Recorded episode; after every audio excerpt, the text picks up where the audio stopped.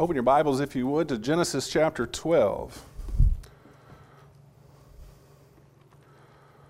the majority of our text this morning will come from the book of Genesis. We are going to be looking at some of the events in the life of Abraham. We, uh, in our Wednesday night class, we have been looking at uh, really the story of the Bible, the big story that carries through all of Scripture, and that is God's redemption of man.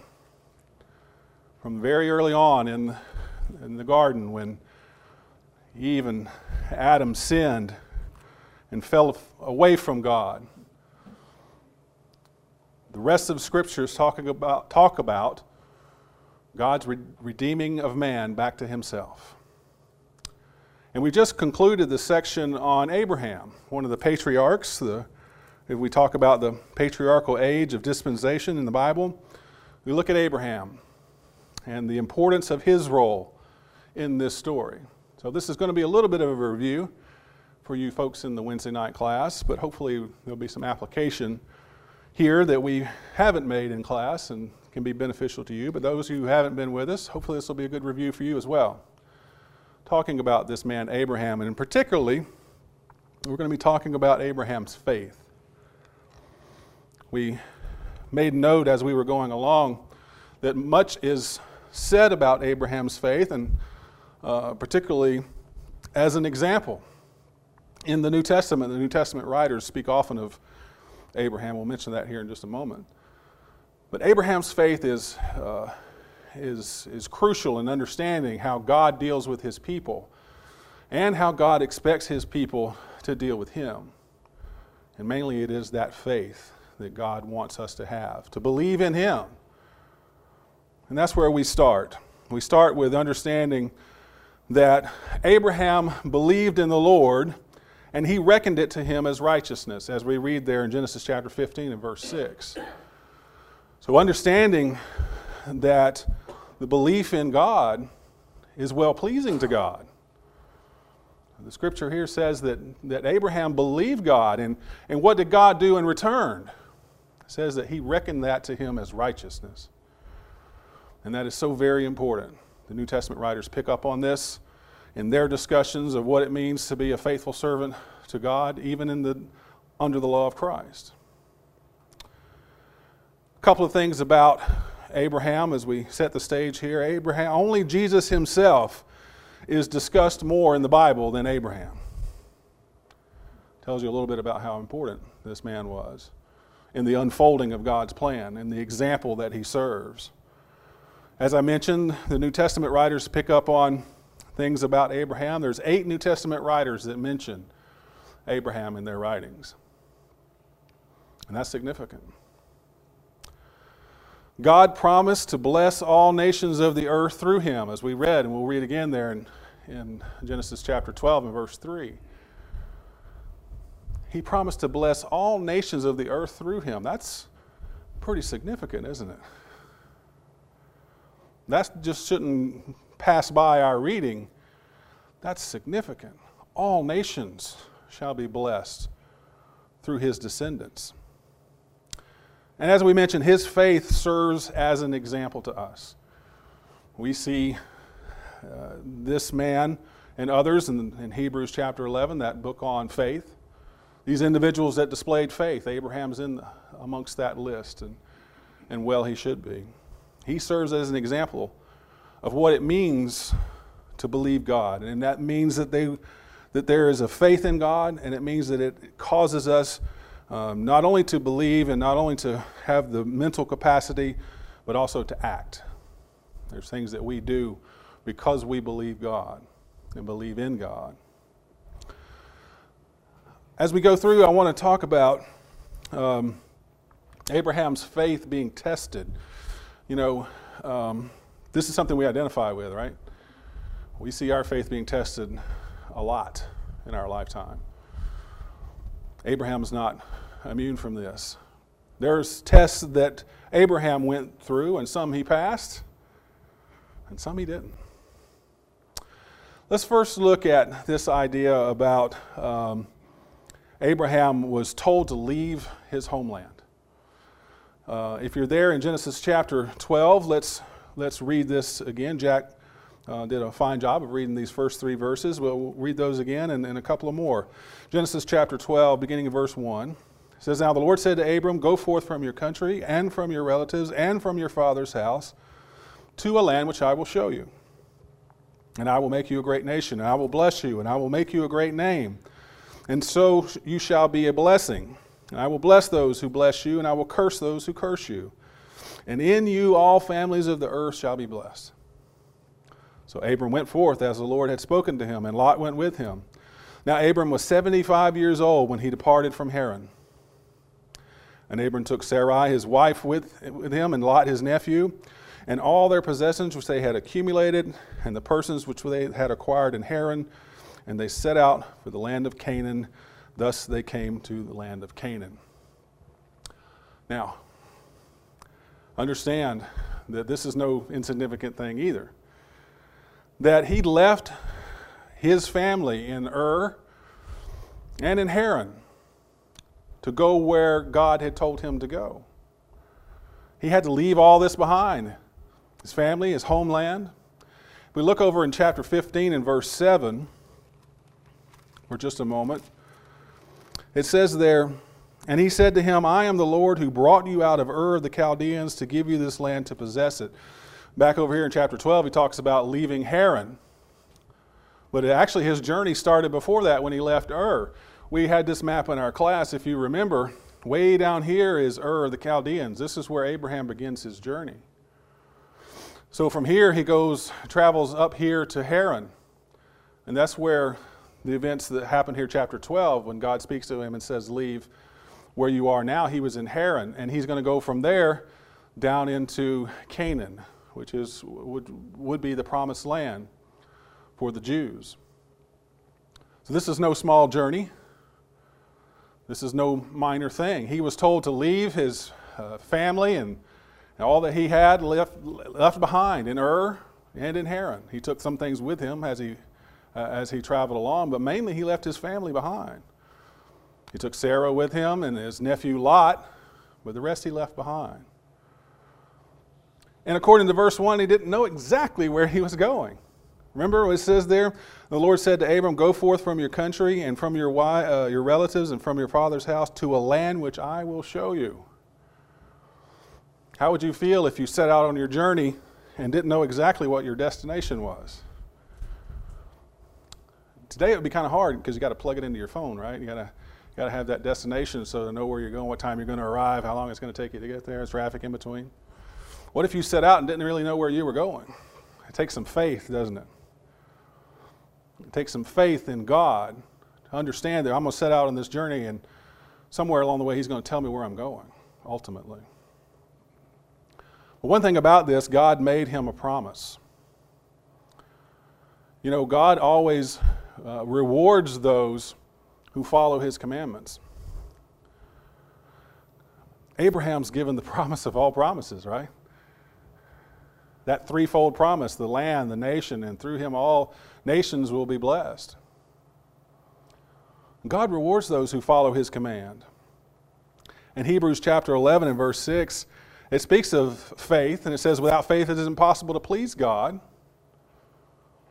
For he, is, uh, for he who comes to God must believe that he is, and he is the rewarder of those who seek him.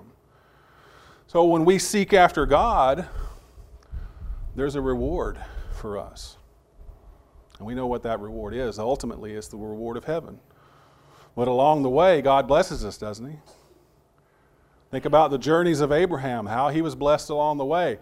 When he um, meets up with, uh, uh in Egypt, and the events of Sarah that we'll talk about here in just a moment. He was re- even rewarded in that with livestock and, and riches that he's rewarded along the way. God rewards those who follow his commands. That is true for us today. What's also true for us today is there is this, this idea that we've got to leave our homeland too. We've got to leave behind the things in this world that would keep us from completing our journey. In Matthew chapter 19 and verse 29, our Lord says, And everyone who has left houses or brothers or sisters or father or mother or children or farms for my name's sake will receive many times as much and will inherit eternal life. Now that's our that's our commission to, to start our journey, isn't it? We got to leave behind the things in the world. Whatever they might be. If it's father or mother or sister, brother, our family, if it's our farms, our homeland, if that's what's required of us, we have to be willing to do that. We have to be willing to leave all that behind. And what does our Lord say? He will receive many times as much and will inherit eternal life. See, we'll receive that blessings along the way and the ultimate blessing of eternal life. It's quite a promise to us, isn't it? Quite a promise indeed. Abraham's faith was also tested when he had to endure famine. It says here in, in chapter 12, if you look down to verse 10, it says how there was a famine in the land, so Abram went down to Egypt to sojourn there, for the famine was severe in the land. And it came about when he came near to Egypt that he said to Sarai his wife, Now see, I know that you are a beautiful woman, and it will come about when the Egyptians see you that they will say, This is his wife, and they will kill me, but they will let you live. Please say that you are my sister so that it may go well with me because of you, and that I may live on account of you. And it came about when Abram came into Egypt, the Egyptians saw that the woman was very beautiful, and Pharaoh's officials saw her and praised her to Pharaoh, and the woman was taken into Pharaoh's house. So this test comes along where there's a great famine in the land, so Abraham has to leave. And he goes down into Egypt. And as we made mention in our class, um, you know, there's many dangers in travel, especially in this day. It's not easy. And there's things as you travel and go into a different land that uh, some dangers that are there, and Abraham was well aware of that. And that's why he uh, came up with this plan for, for Sarah to tell everyone that he was his sister, not his wife, so that he could live, so that he wouldn't be put to death and his wife taken from him. Here's a test that Abraham failed. Abraham didn't have enough faith at this moment in his life to believe that God would deliver him. Sarah was beautiful. He was worried that they would see Sarah and they'd want to take her for his wife, which is exactly what happened. But they would kill him in the process.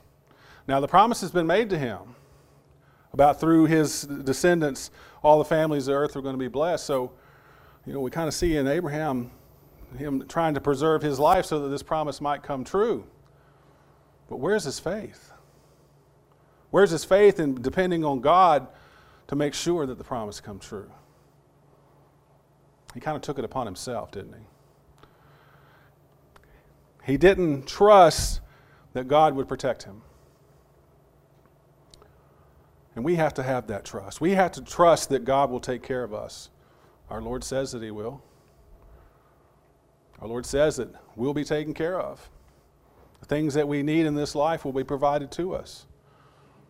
But we must maintain our faith in God.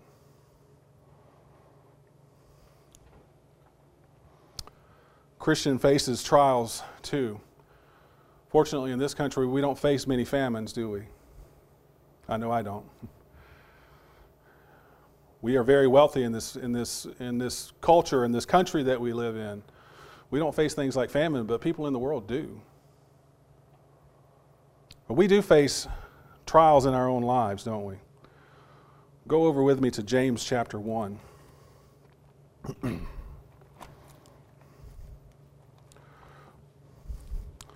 we use this passage often to talk about the, the trials that we um, are beset with. In James chapter 1, verse 2 beginning, it says, Consider it all joy, my brethren, when you encounter various trials, knowing that the testing of your faith produces endurance. And let endurance have its perfect result, that you may be perfect and complete, lacking in nothing. You see, we're going to encounter various trials.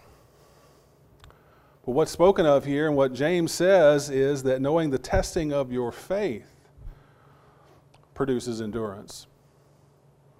Abraham's te- uh, faith was tested, wasn't it? Our faith is tested too. We have these trials that come in our life and it tests our faith. What are we going to do? Are we going to pass the test or are we going to fail the test? Either way, brethren, we need to make sure that we are learning from what it is that we are tested by and understand that um, these tests come along and they, uh, at the result of them, though, is our faith should increase. We should be better off on the other side of conflict than we were before the conflict came along. Just like Abraham, we pass some tests and we fail some tests. We need to make sure that we're learning on both sides of that. Abraham was also promised a son. Let's go back to Genesis now. Let's go to Genesis chapter 15. Genesis chapter 15.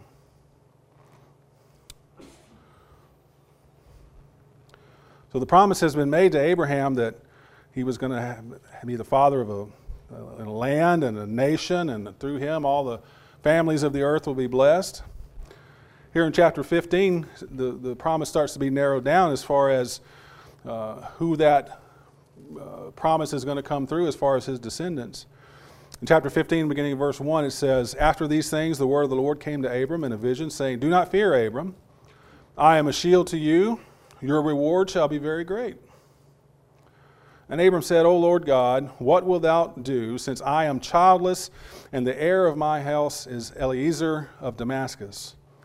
And Abram said, Since thou hast given me no offspring, one born of my house is my heir. Then behold, the word of the Lord came to him, saying, This man will not be your heir, but one who shall come forth from you, your own body, he shall be your heir. And he took him outside and said, Now look towards the heavens and count the stars, if you are able to count them. And he said to, the, he said to him, So shall your descendants be. So it may think, well, how is Abraham's faith being tested here if, if God has promised him a son? What does Abraham say? How is this going to happen? I'm so old. How is this going to happen to me? And not only that, but Sarah was barren, remember? How is it that he's going to have a child in his old age and Sarah being barren? And God takes him out and he demonstrates to him how many descendants he's going to have by having him count the stars in the heavens.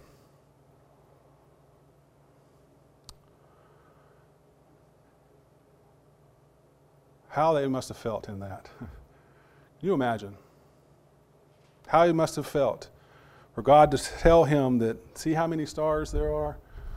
So shall your descendants be. And then we have what's recorded there in verse 6. It says, Then he believed in the Lord, and it rec- he reckoned it, it, it to him as righteousness. So Abraham passed that test. Because Abraham believed that God was going to bless him so much that his descendants will be like the stars of the heavens, like the sand on the seashore. He'll tell him also. And what does it say? It says that he believed God, and what did God do? He reckoned it to him as righteousness. Abraham passed that test.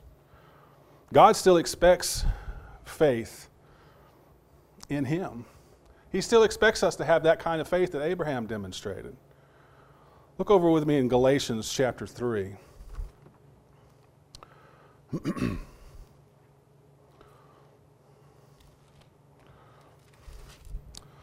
Galatians chapter 3, beginning of verse 1.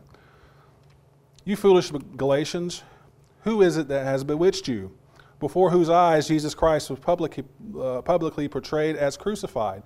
And we remember about uh, Galatians and he took issue with them that they were so quickly turning away from the gospel which had been preached to them.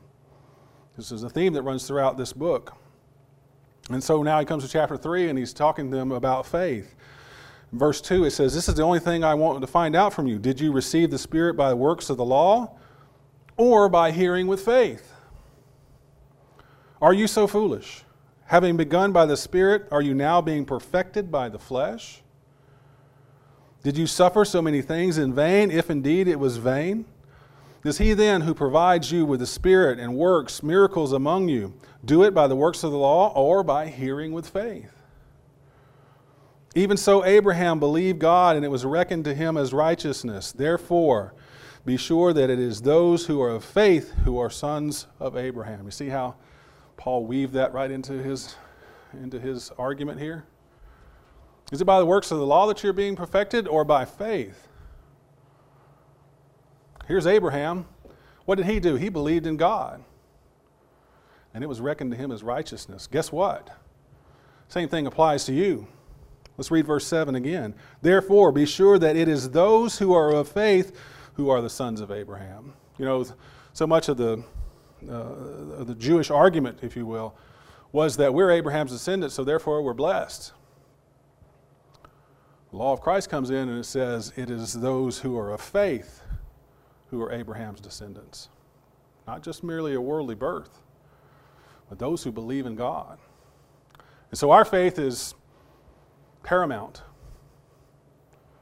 to our religion. We must believe in God. We must have faith that He is who He says He is. The ultimate test of Abraham's faith was when he was told to offer Isaac. Look over in Genesis chapter 22 now. There's other things along the way, obviously, but we're not going to get to all of them. But the ultimate test of Abraham's faith was to offer his son. In Genesis chapter 22, verse 1 and 2, it says, Now it came about after these things that God tested Abraham. And he said to him, Abraham, and he said, Here I am. And he said, Take now your son, your only son, whom you love, Isaac, and go to the land of Moriah and offer him there as a burnt offering on one of the mountains which I will tell you. As we mentioned, this is the ultimate test of Abraham's faith. And it's in these few words here that we get a glimpse of just how important and how significant this offering was. Take your son, your only son. Remember, this is his only son who was through Sarah not Ishmael, who was through Hagar. That's not who the promise was going to come from. It was going to come from Isaac. So this is indeed the only son of promise, whom you love. He loved this son, of course he did. Isaac calls him by name and tells him to go offer him as a burnt offering. And we made this point in class. Do you think Isaac would have survived being a burnt offering? This is the ultimate test of faith. That through all that, that Abraham has been through up to this point, and now here's the son, and God tells him to go and offer him, to put him to death. But Abraham's going to pass this test with flying colors. Because what did he do? What does it say in verse 3? He arose early in the morning and saddled his donkey. He didn't wait around, he didn't hesitate. He got up the next morning, made provisions, put the wood on Isaac's back, and off they went. We see the high point of Abraham's faith. And he's going to go through with it all the way to the point where he's with the knife, ready to slay his only son. And he stopped at that point, and God realizes now that the condition of Abraham's faith. He sees that he is willing to even put his own son to death. It says there in verse 11, Abraham, Abraham, and he said to him, Here I am. Verse 12, Do not stretch out your hand against the lad and do nothing to him, for now I know that you fear God, since you have not withheld your son, your only son, from me. Abraham passed that test, didn't he? With flying colors. To be a Christian, you know, we have to be willing to sacrifice all. God's not going to call on us to sacrifice our children. But He is going to call on us to sacrifice all that we have in this world if it means that, that those things come between Him and, uh, him and us. If it stands in the way of us serving our God, we have to be willing to sacrifice those things. Look over in Matthew chapter 10.